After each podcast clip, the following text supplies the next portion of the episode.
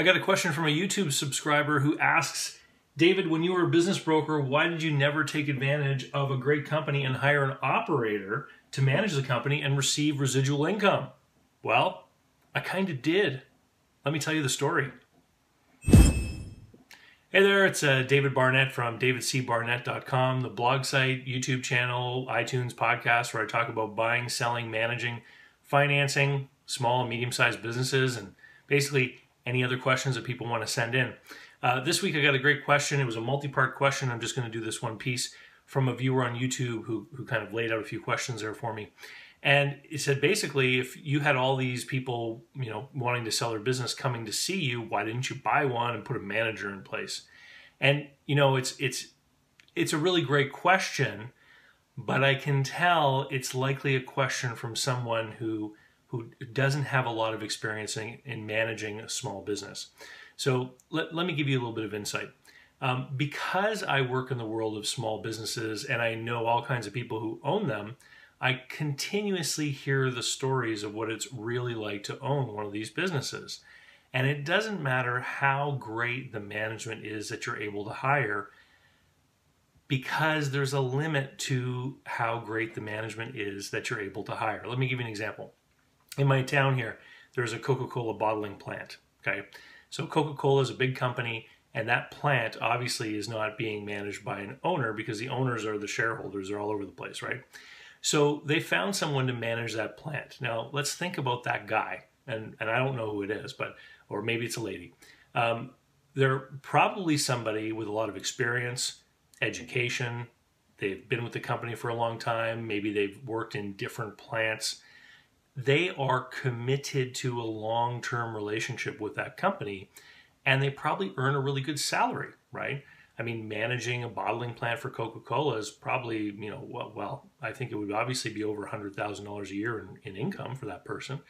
And so that person is building a life vision for themselves based on the idea that they're a plant manager for Coca Cola and they're vested in the, you know, retirement plan and all that kind of stuff. So that is a winning person with a vested interest in the long term success of the company. And they're going to put in the extra mile because they have equity in their career. Okay. So they, a lot of these professional type people, and, and I used to work in big businesses, so I, I know a lot of these people. They treat their their job as something a little bit different than a job. They call it a career because they believe that it has some of the same kinds of properties as business ownership that if they take care of their career their career will take care of them etc etc and i know this channel is filled with people who've been through that and know that it's all you know an illusion. We're not going to go there right now. But now let's look at small businesses. So small businesses typically um, don't have the same kind of resources to hire that same kind of manager. And people who work in small businesses may really enjoy it, they like their job, etc.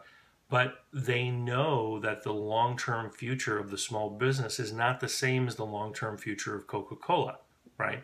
And so it's more difficult to get long term, deep buy in from an employee in a small business.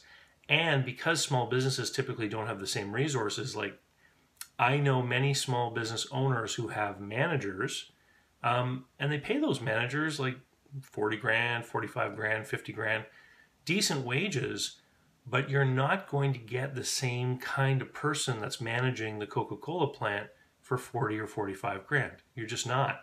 And so, even though they have these managers who are taking care of the day to day things, the business owners are still involved on a regular basis. I know one guy in particular who owns a restaurant, he's got a manager.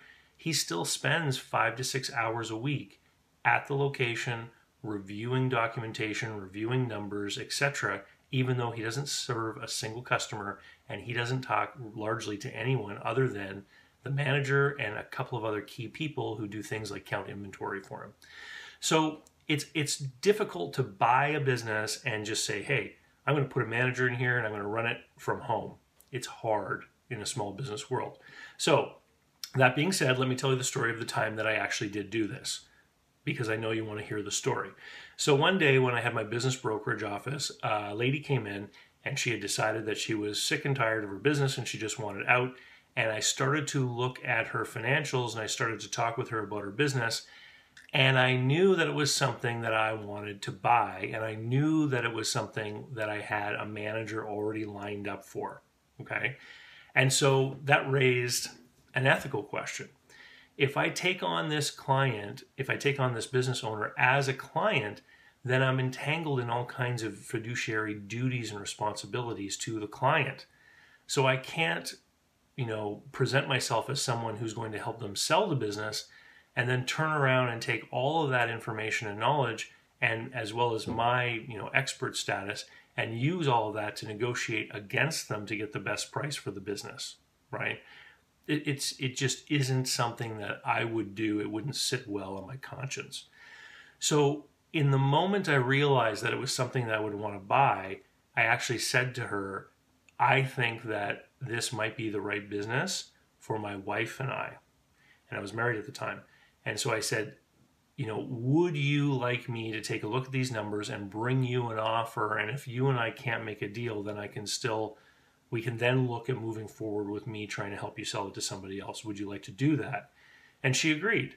And so she left her financials and things with me. And I went home to talk with the manager I was going to put in place, who, of course, was my wife at the time. And she was not happy in her role. She was a supervisor in a, in a customer contact environment and, and complained to me all the time about how she was dealing with the employees there and how they all seemed to be acting like they were still in high school and stuff. So she wanted out of that environment. I thought this was a good business, and I knew that she had the aptitude and skills to manage it properly. So I went home, talked with her about it, and she was interested. And so what happened was my wife bought this little business, and I helped her. We took it over. And the whole idea is if you've seen the video about my life as a business broker, you know one of the challenges of being a business broker is the, the up and down and up and down of cash flow. And so, what this business had is it had a slight seasonality to it. There were about two or three months of the year that were slower than the rest. But in general, it was a pretty even cash flow in this little business. And for the most part, my, my wife was going to be able to run it by herself with some help at different times a year. And so we bought the business and it worked pretty well. You know what though? Even though the person managing the business was my wife, I still wasn't able to get myself out of it. So I still had to spend time there every week. So I used to have to go there and cover the shop when she had things like doctor's appointments because for the most part it was a one person operation. I had to go there and do the bookkeeping because she didn't want to and didn't have the knowledge and skills to do it properly. And I knew that if the books got mixed up, mixed up, I was the one who was going to have to sort them out. So I became a bookkeeper as well. And so even though it was supposed to be an acquisition, as the questioner says, to create passive cash flow, it wasn't passive. I was still involved there. And at the end of the day, of course, the cash flow wasn't really mine. It was my it was my wife's.